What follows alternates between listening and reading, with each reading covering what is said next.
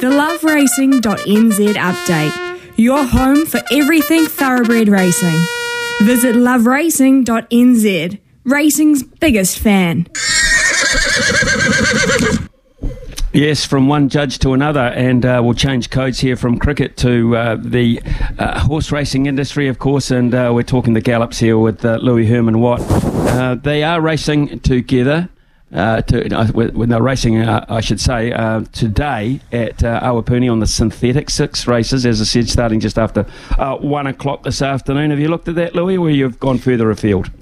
I mean, I have, but I'll be brutally honest, and it's nothing, no prejudice against Awapuni or the Central Districts or the club or whatever, but of all of the synthetics, the Awapuni synthetic is the one I cannot work out for the life of me. There's something about the, the nature of the bend and how far you need to be on the speed, and I just have never been able to quite work it out. So, personally, I'm probably not going to have a bet there today. We did well enough yesterday. Actually, I should shout out Kate Hercock on Tinges.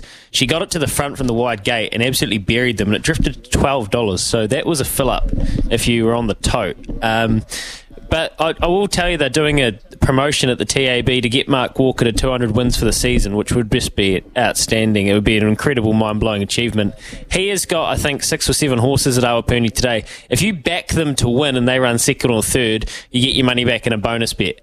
So maybe that's the way if you want to have a bet today at Awapuni through your T A B account. I, I have had a look uh, forward to the weekend, Smithy, and I've just got one. I've put one early multi on uh, with the opening odds, which I think are all horses. They will probably be thereabouts to my best bets of the weekend. So I'll tell you what I've got. We've got the one at Otaki. I've got Kick On in race four. Unfortunately, the bookies saw the times and uh, to the eye what Kick On did at Trentham last stud, uh, last start I should say, and they've found it in the market. So you're only getting two dollars fifty race four at Kick On, but I think Kick On wins that.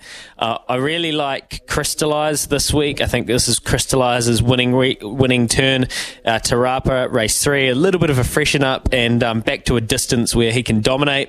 I, I quite like Wordsworth in the nice race at Tarapa in race six. I think Wordsworth did its best work through the line and after the post in its last start at Tarapa. It's a course specialist, so you're getting five dollars there.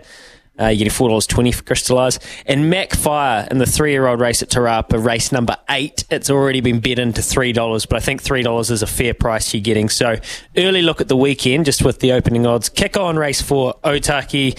Crystallize, race three, Tarapa. Wordsworth, race six, Tarapa. Macfire, race eight, Tarapa. They are my early bests, and I'll uh, see how the week progresses and if I change my mind.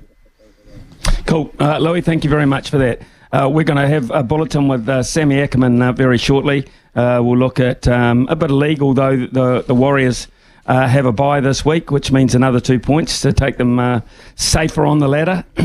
Bledisloe Cup, of course, coming up. Uh, FIFA World Cup, Netball World Cup. So much to talk about. Sam will be all over, all over it.